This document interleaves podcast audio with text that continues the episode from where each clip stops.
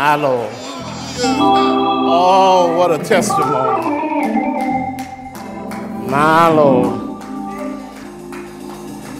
Mm. Y'all got Jesus blushing around here.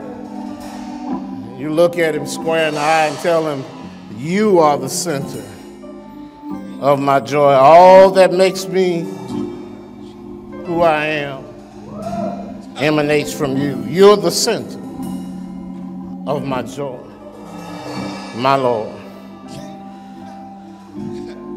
If you don't think that pleases the Lord, then you don't know. Because all he ever wanted was a relationship with you.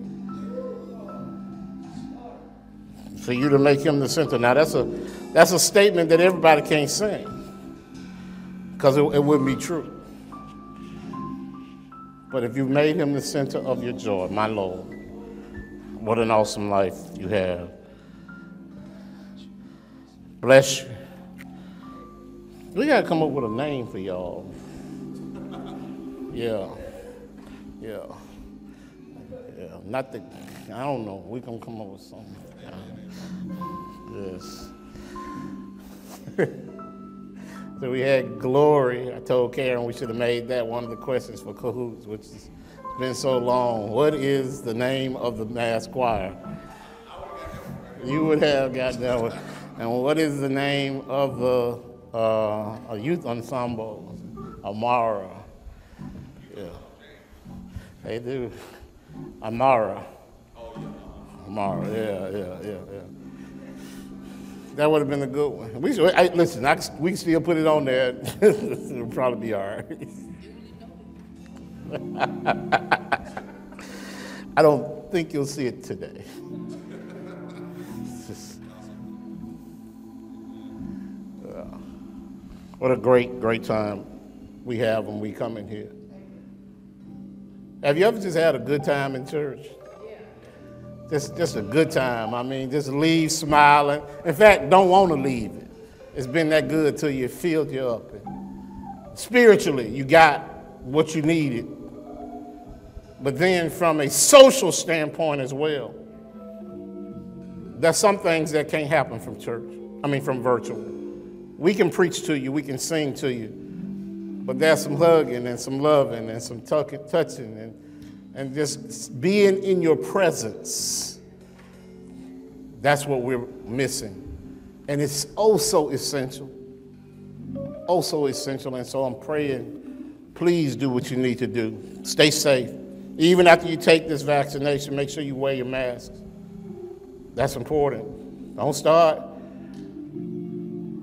Don't start going naked and unashamed after you take your vaccination now. All right? Make sure you stay okay. Still social distance and wash your hands. We'll get there, but just not yet. We've been in a sermon series for the last three weeks entitled This Is Us. We've been talking about the family.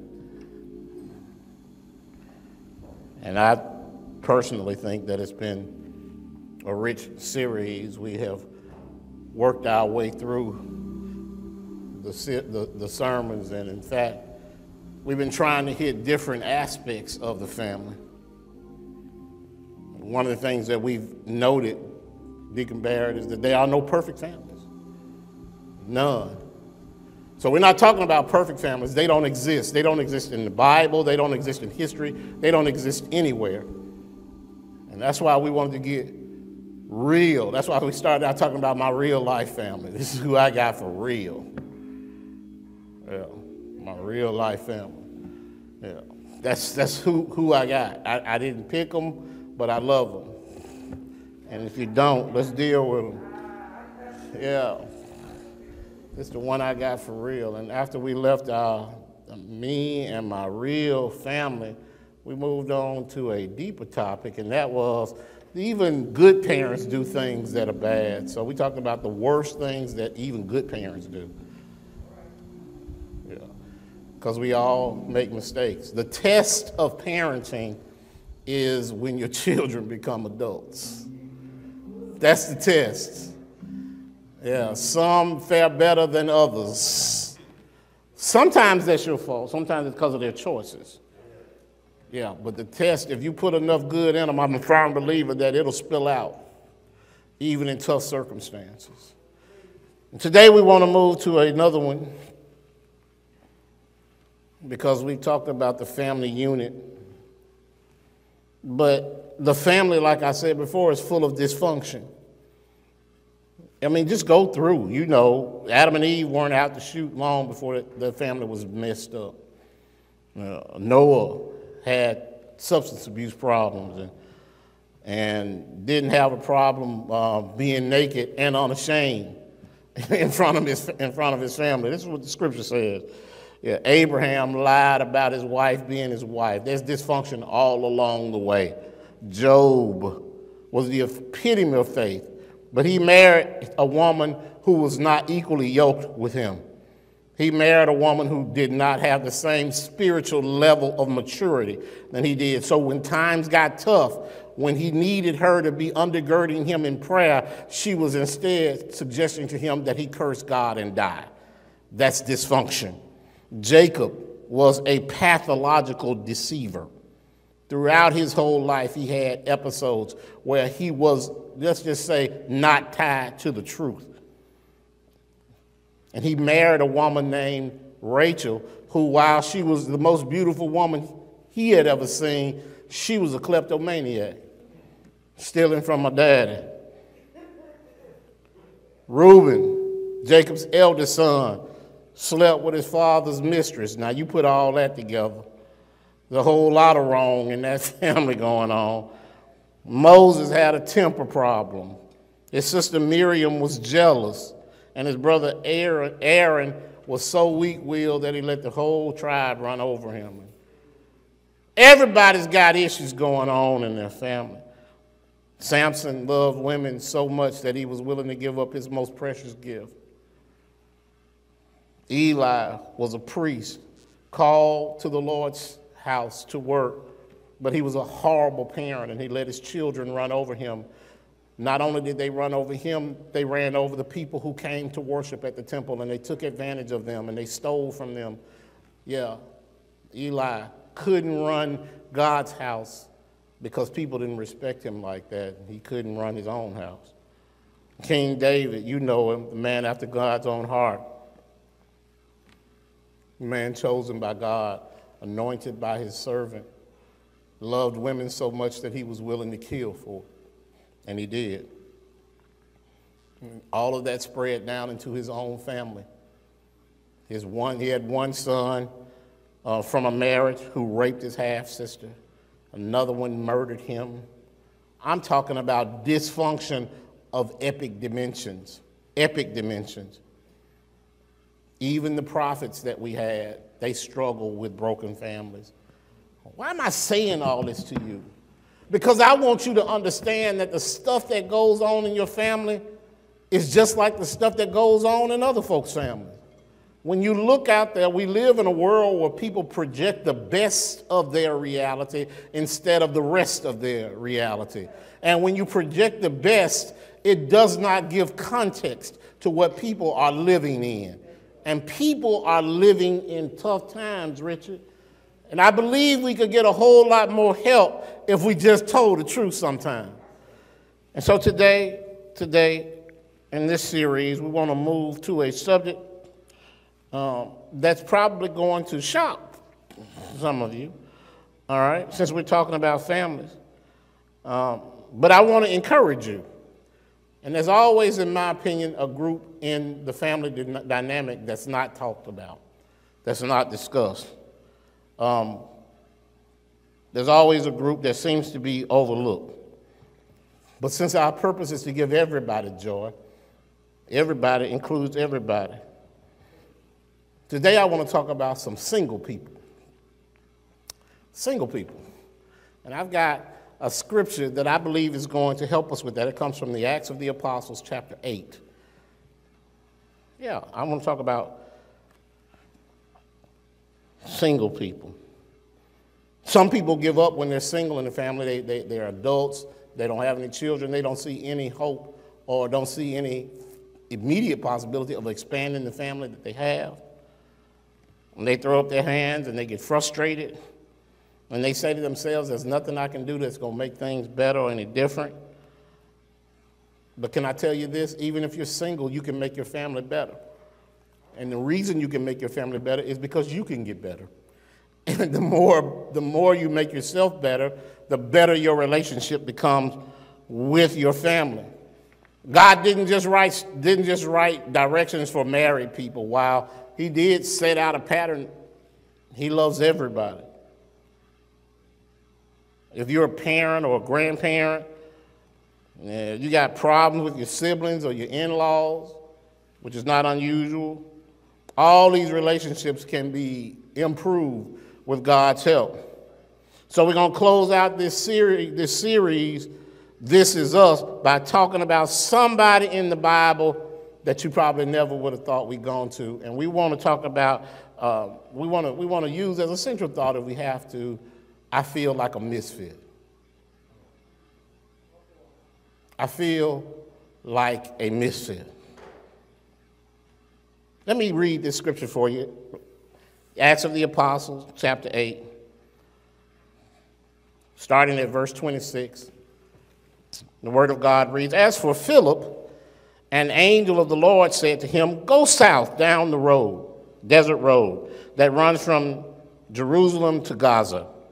So he started out and he met the treasurer of Ethiopia a eunuch, a great authority under the Kandake, the queen of Ethiopia. The eunuch had gone to Jerusalem to worship, and he was now returning. Seated in his carriage, he was reading aloud from the book of the prophet Isaiah. The Holy Spirit said to Philip, Go over and walk along beside the carriage. Philip ran over and heard the man reading from the prophet Isaiah. Philip asked, Do you understand what you're reading? And the man replied, How can I, unless someone instructs me? And he urged Philip to come up into the carriage and sit with him. The passage of scripture he had been reading was this He was like a sheep. He, I'm sorry, he was led like a sheep to the slaughter. And as a lamb is silent before the shearers, he did not open his mouth. He was humiliated and received no justice. Who can speak of his descendants? For his life was taken from earth. The eunuch said, uh, asked Philip, Tell me, was the prophet talking about himself or someone else? Verse 35 So, beginning with this same scripture, underline this Philip told him the good news about Jesus. 36 As they rode along, they came to some water, and the eunuch said, Look, there's some water. Why can't I be baptized? Some versions also add in that scripture, You can if you believe with all your heart. That was said by Philip. 38 says, He ordered the carriage to stop they went down into the water. Philip baptized him. When they came up out of the water, the Spirit of the Lord, the Spirit of the Lord, here's a miracle, snatched Philip away. And the eunuch never saw him again, but went on his way rejoicing. Somebody ought to say, Amen. There's a whole lot going on in this passage of Scripture. I feel like a misfit. Why in the world would God take out and paint a portrait of a man, black man, perfect for Black History Month? This eunuch had to be black. How do I know that? Because he was the treasurer of the queen of Ethiopia. Yeah, you can have a whole lot of things in Ethiopia, but what you're going to find abundantly is black folk. All right? Run by black folk. But not only was he the treasurer, he was wealthy in and of himself. And so, why do we pull this story that God has planted here for us of this single man to close out our families? The Bible says that this man was a eunuch. Does anybody even know what that is today? It's not a word we use today. Uh, it's, it's not a word that any man ever wants to have said about him because it means he would have been castrated. And this man had, in fact, been castrated. No delicate way to say that. no pleasant way to say that. They don't do it for your benefit. The reason why in ancient cultures they took away a man's ability to produce testosterone or his ability to procreate is because they wanted him fit for service. So, in other words, they rearranged his physiology, his biology, so that he could work in a particular occupation. And in this instance, he was going to work in the palace for the queen. And they didn't want any physical distractions, they wanted him to be focused on his job. No doubt he was good at what he was doing and trusted by the queen because he was allowed to leave and go on journeys by himself with his own entourage as he had done. And of all the things that this man could have done, it was his fervent desire to leave and go, leave Ethiopia and go to Jerusalem so that he could worship in the temple of David. Have mercy. And so he does. The Bible says, though, at the place that we come into the scripture, he's returning from his visit. Stick a pin in that. And so the question is would God have a place at the table for someone like him? Would God prepare a place for this man, even though the scripture tells us clearly it's his fervent desire to know more about God and the things of God? He wants to know what it is to be in relationship with Him. He's never going to have a family. Never. He's not going to marry. And so, why is it? He can't have biological children. I want to stand here and say that doesn't mean he can't have children. We have other options available for us today. There were other options available then, but I don't know if they were available for a eunuch. And so the question is does he have a place in the kingdom? Because you might not sit there and ask that question, but he did. Which is why he took his resources and went on a journey. He wanted to know can I have a relationship with the Lord? And you might not know it, but somebody in your house might be asking the same question. We don't use the term eunuch today. In fact, we don't use anything that that's awful, that, that's awful like that. Eunuch wasn't just a term they used, eunuch was how they treated them too. Oh, yeah, these people who were turned into eunuchs were despised. They were treated miserably. In fact, I would dare say to you that only because of his position and his privilege was he able to avoid some of it and move about freely. But then the first point I want to make for you out of this story about this eunuch who is even nameless, and that's good because he could be any person who feels like they're a misfit. The first thing is different, the word different doesn't have the same meaning to God as it does to man. The word different doesn't have the same meaning to God as it does to man. We read the word different as worthless, meaning can't be in my family. That's how we read the word. God reads the word different as worth saving, mean not in my family. In other words, you're different to God because you're not with me. But I'm sending someone who can save you. Why? Because according to Scripture, Acts 10 and 34b says, God shows no favoritism.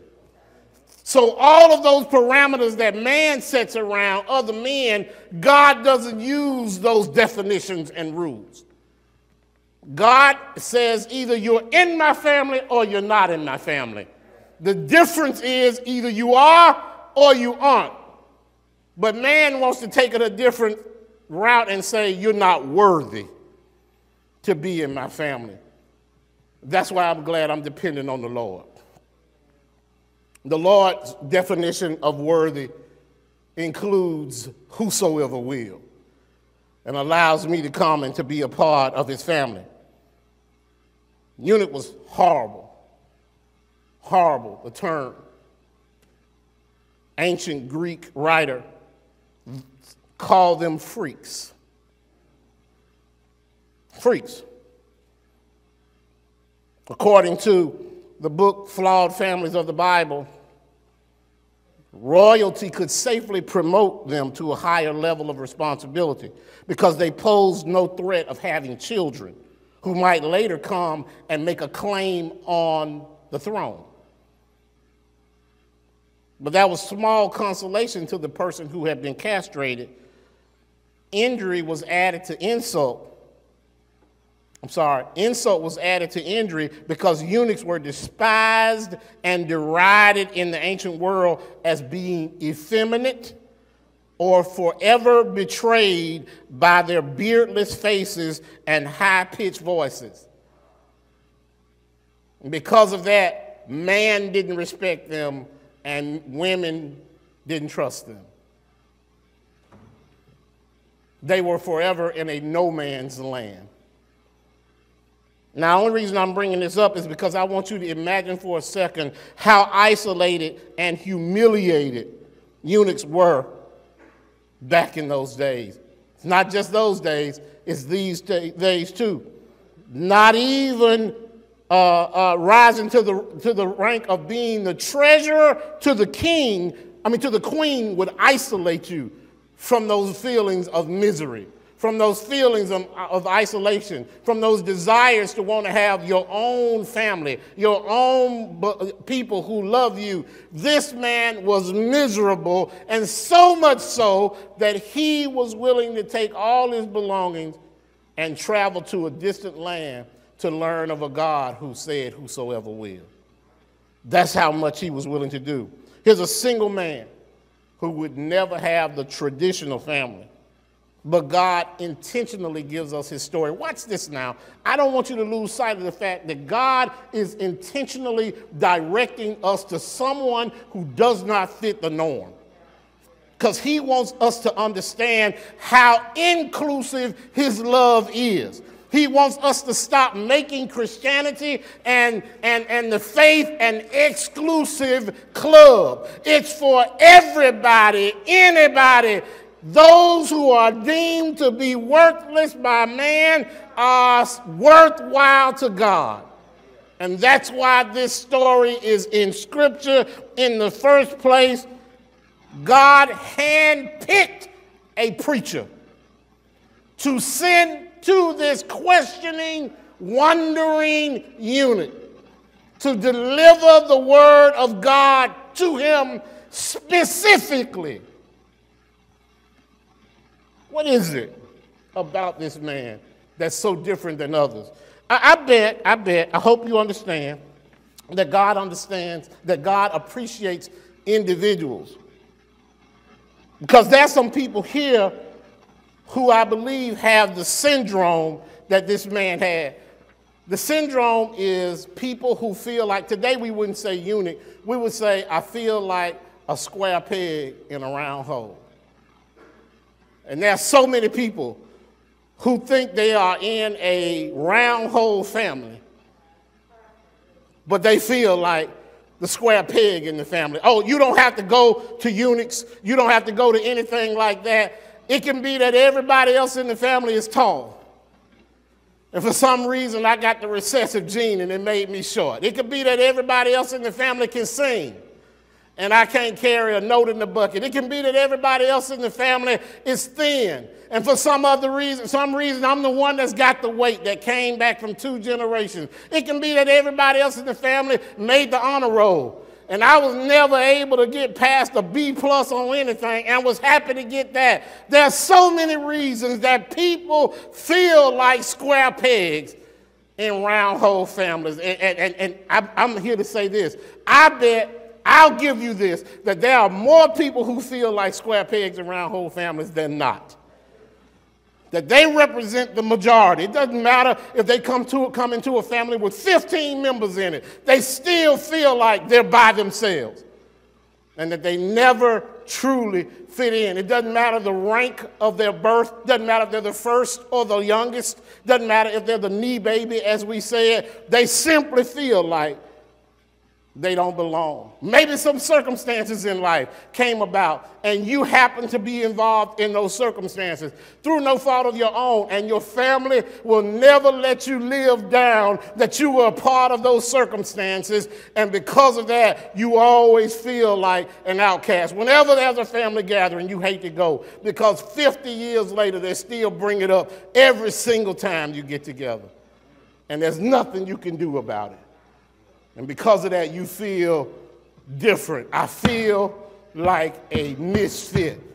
And nobody ever stopped in the process of all of this, of this joking and having fun to consider how it might impact you along the way. No, no, nobody ever stopped to embrace you or to defend you. It simply became the family way that you talk about these things. And because of that, you start staying away from the family. Can you imagine how lonely it must have been? In a palace of opulence, this man walked around the corridors of wealth. He was acknowledged as being in the position, but of having no worth. He was acknowledged of being rich. He could buy whatever he wanted. How do I know this? Walk with me on this. The Bible says he's riding along in the carriage, reading the prophet Isaiah, which means he had, Mason, purchased a scroll which would have cost him an enormous amount of money at that time because he would have probably had one of the original texts. He has bought a scroll to read and he doesn't understand what he's reading. Let, us go a little bit deep on this. He's riding along after having gone to the temple. The writer, Luke, was deliberate in telling us the story after he comes back from the temple. You know why? Because many historians say that when he got to the temple, he would have been forbidden to come in as a eunuch. They would not have allowed him, which means he would have made this, this trip of many, many, many days to get there, only to be turned around at the door. And because he was turned around at the door. He has no idea what's happening there. One, one, one preacher described it like this it's like getting ready, getting dressed up to go to a church service. And when you get to the church service, they turn you around at the door. So you go in the parking lot and start asking folk for the order of service so you can know what's going on. That's his hunger. He wants to know so bad. Show me what happened on there. I want to know what's happening in the temple. But because he's a misfit, He's not allowed to go in now. There was a physical barrier to him going in. They didn't allow eunuchs in because of their law. There was a spiritual barrier. They thought eunuchs were unclean. Remember what I said now. Man thinks you're worth less. You're worth less. And so they didn't think, they didn't think he was fit to come into the temple of God. Even though Jesus Christ came for whosoever will, he wasn't included in the who soever will. And so he gets turned around at the door physically, spiritually, emotionally. He's devastated. He goes back to his carriage and can only console himself by reading aloud. Come on, God. He may not come when you want him, but he'll be there right on time. Right on time, I'm riding down the avenue and I'm reading aloud what I couldn't hear read in the temple. I'm reading it to myself because thanks God, thank God I have the ability to do that. And God has divinely appointed one of his own servants who happened to be named Philip to meet me on the way. And Philip comes by and hears him reading aloud the prophet Isaiah. You're going to shout in a minute when I tell you what he was reading. Read aloud the prophet Isaiah. And Philip asked him, Do you even know what you're reading? You can tell when somebody don't know what they're reading. They don't put the emphasis on the right words and they don't understand. But it wasn't even a secret to this eunuch because he said, Come in and tell me. He wasn't too ashamed to ask for help. Therein lies another problem. Some people take for granted what other people struggle to get. Oh, yeah, Oh, yeah, some people complain because all their lives they've been dragged to church. They've been drugged to church. They've been put in a situation where they had to get the Word of God. That same Word of God that you now embrace and love. But how many other sermons could have enriched your life if you had paid attention? I, I, I stand here to tell you, I spent many wasted days in church not paying attention to what that preacher was saying many wasted days. And I, I sit back sometimes, sometimes when I'm in sermon preparation, and I wonder, did I ever hear my pastor hear preach this sermon? And I can't remember. That's just the nature of the Lord. But I remember, I mean, of life, but I remember all the things I've gone through in life, and I wonder how much more uh, uh, confidence I would have. I wonder how many more, how many, how many less sleepless nights I would have had if I had simply embraced the messages that were being given to me at that time, taken for granted that I would always have the ability to do it. Taken for granted that I'd always have a Bible. I bet if you go to your house right now, you can't count the number of Bibles you can find in Everywhere. All those little New Testaments that you pick up when you go somewhere, probably got them stacked somewhere. Bibles you inherited from your family, you go clean out the house, they got two, three Bibles in there, you bring them to the house.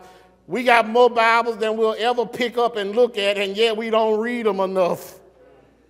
We take for granted what other folk can't have. This man has spent his hard earned money to get a copy of the scripture, and he didn't even understand it when he was reading it.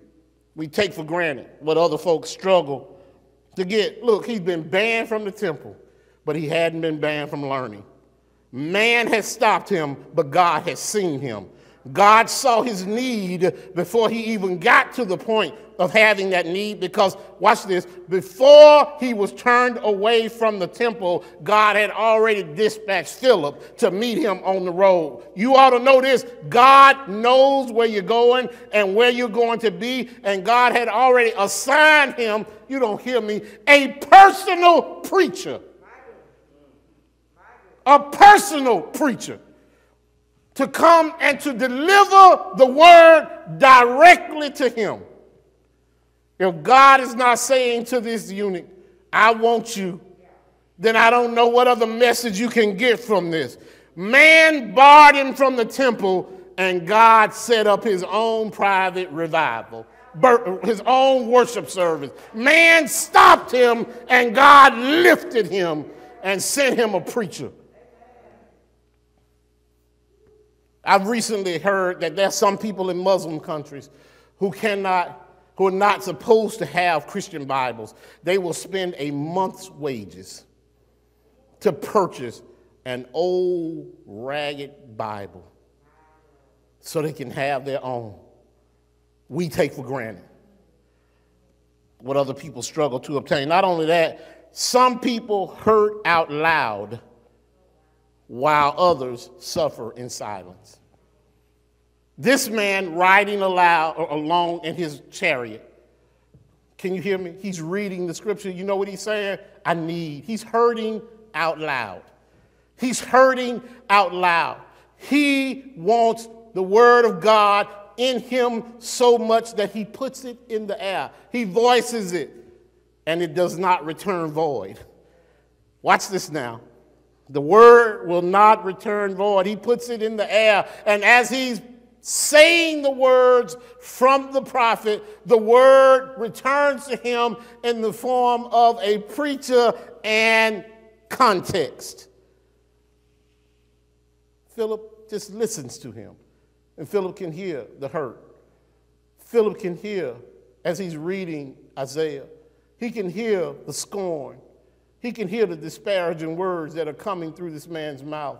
And I wonder do you pay attention to people and what they're going through? Do you understand that not everybody is going to have the strength to voice their pain out loud like this man did by reading the scripture? Sometimes their silence is screaming at you that they're going through something. But do you pay attention to them? Everybody is not going to reveal their pain through talking. But that doesn't mean they're not hurting and screaming for somebody to say to them, You matter. The church has been ignorant when it comes to dealing with people who don't make a lot of noise. We have not gone to the one who is silently suffering. We usually give the grease to the squeaky wheel. But can I tell you, there's a whole generation of young folk struggling, suffering, suffering because they want to belong. They want to know that not only God loves them, but they are loved. They feel in this family like round pegs, like square pegs in round holes. There, they feel like the church is a round hole family. And they feel like a square peg when they come in. And we don't do anything to invite them and make them feel any better. We don't embrace them and their differences. We always try to make them homogenous. We always try to make them blend in and be who we are as opposed to allow them to be who they are. Can I tell you, God made round, He made square, He made triangle, He made rectangular, He made octagonal, He made every kind of peg for His world. How much would we have in life if everybody was the same thing?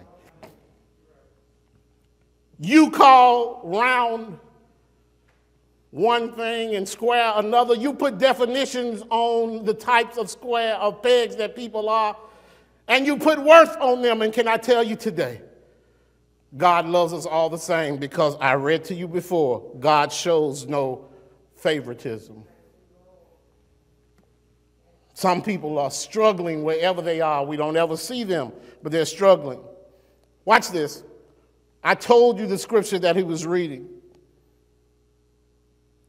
when, when Philip came along. And it's amazing to me that Philip came at that point. He was reading verses 7 and 8 of Isaiah aloud. But he probably had already read these verses aloud. There was nothing beautiful or majestic about his appearance, nothing to attract us to him, because he was despised and rejected, a man of sorrows who was acquainted with the deepest grief. See, somebody who was suffering in silence would understand and appreciate those verses. When you read about a Jesus who was also feeling like he was a square peg in a round hole family, then that's something that'll draw you to him. That's something that'll make you read even more. Watch this. The scripture continues We turned our backs on him and looked the other way. He was despised and we did not care. That's something that'll get someone who's suffering in silence attention. And when you come into a church family and you know you're different, you know you're not like everybody else, it simply makes you feel like you're a misfit. I got reason enough to believe that there are some other folk other than this eunuch who feel like misfits in their lives. Not just in your family, on your job, you feel like a misfit.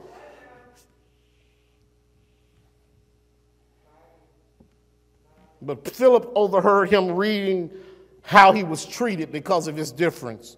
7 and 8 says he was oppressed and treated harshly. Eunuch understood this. Yet he never said a word. He was led like a lamb to the slaughter. And a sheep is silent before his shearers, but he didn't open his mouth. Unjustly condemned, he was led away. No one cared that he died without descendants. This is exactly what this eunuch was reading about. This is what he was curious about.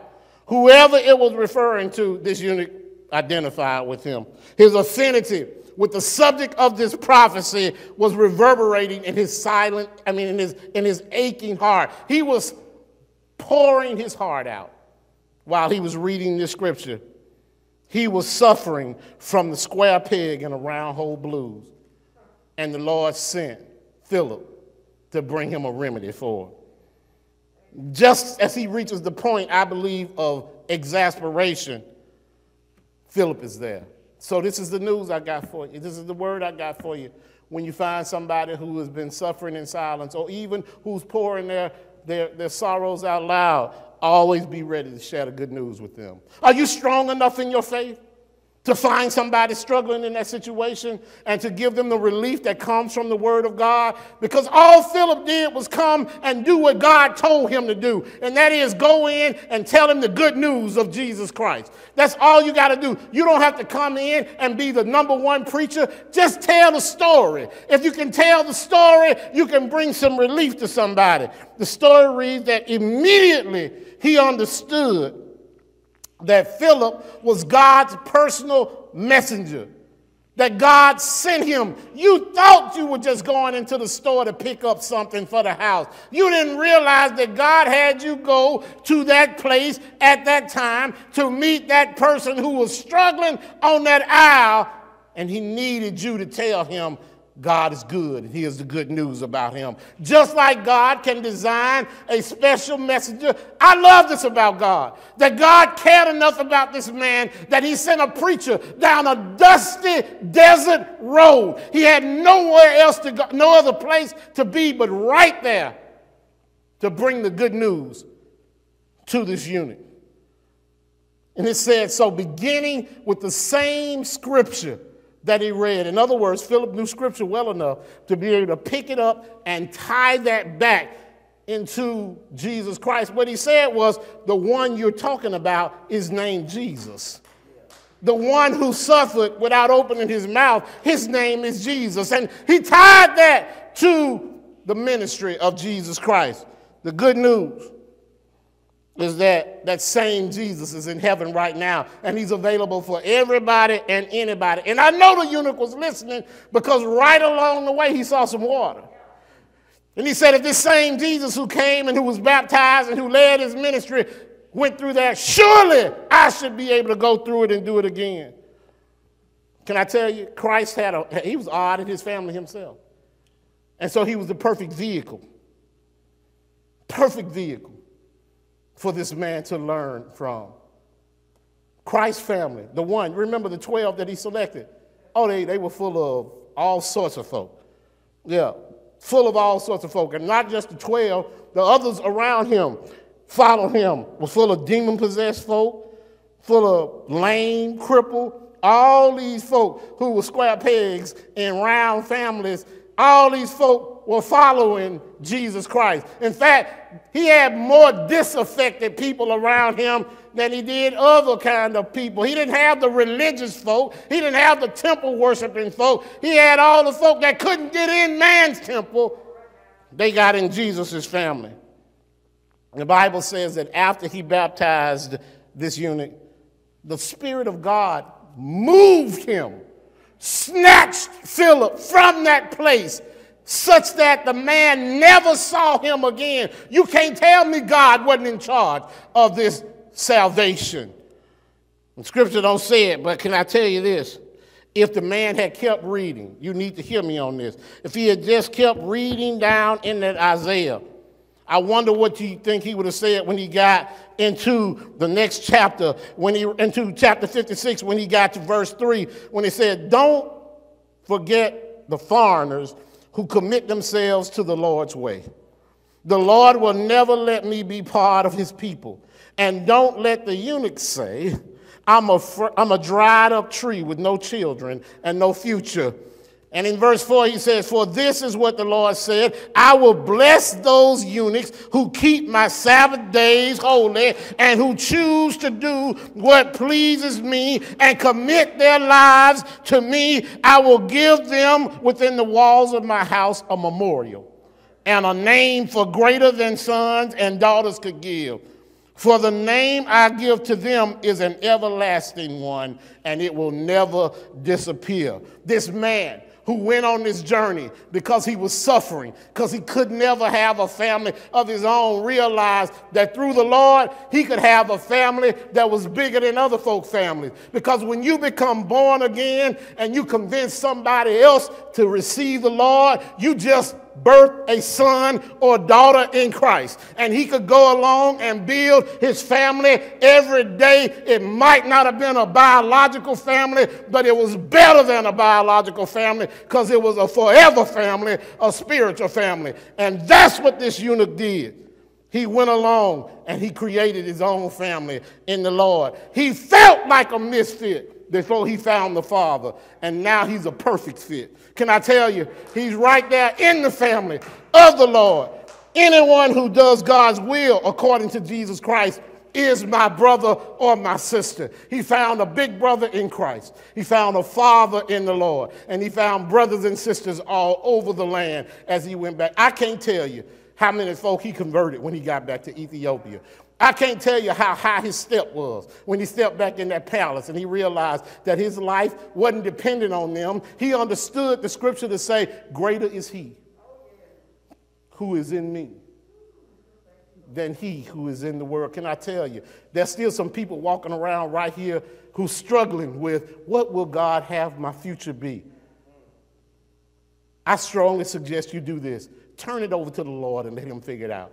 He's already got it lined up for you. He's got somebody along the way to give you the joy and the understanding you need in every conceivable way. Being widowed, divorced, unmarried, unable to conceive a child does not prevent anybody from having a family. Marriage and children are not the only way to be blessed with a family. You can have a spiritual family that far surpasses any biological family. I came to tell you this too. Nobody can stop you from being a part of God's family. And nobody can keep you from having a spiritual, a spiritual quiver full of arrows. But you need to first start with your own relationship with the Lord. Other people may have done some things to scar you. You may have been the victim of a lot of verbal physical abuse. Your parents or your spouse may have deserted you. You may have gotten into some activities that have not done anything to make you better. But it doesn't end there. As long as you have breath in you, as long as you can say to the Lord, Help me, I need you, bless me. He'll hear your plea, He'll hear you, and He'll send you the relief that you need. But you got to have courage enough to ask Him for that. And so, right now, if you've never been able to do it, now is the time. Today is the day for you to say, Lord, I'm okay with being a square peg in a round hole family as long as you're the one making the pegs. I want to be yours. And can I tell you, He's waiting on you. He loves you. He loves all the squareness in you. He loves every bit that He made you. But can I tell you this? He made you the square peg that you are, which is why He loves you. If you're here today, grab his hand, walk with him. He'll love you forevermore. He'll rescue you and he'll take you back to heaven with him when that day comes. God bless you today. I love you and the Lord loves you too. All square peg of us, he loves every one of us. In Jesus' name we pray and we offer this to you. Amen.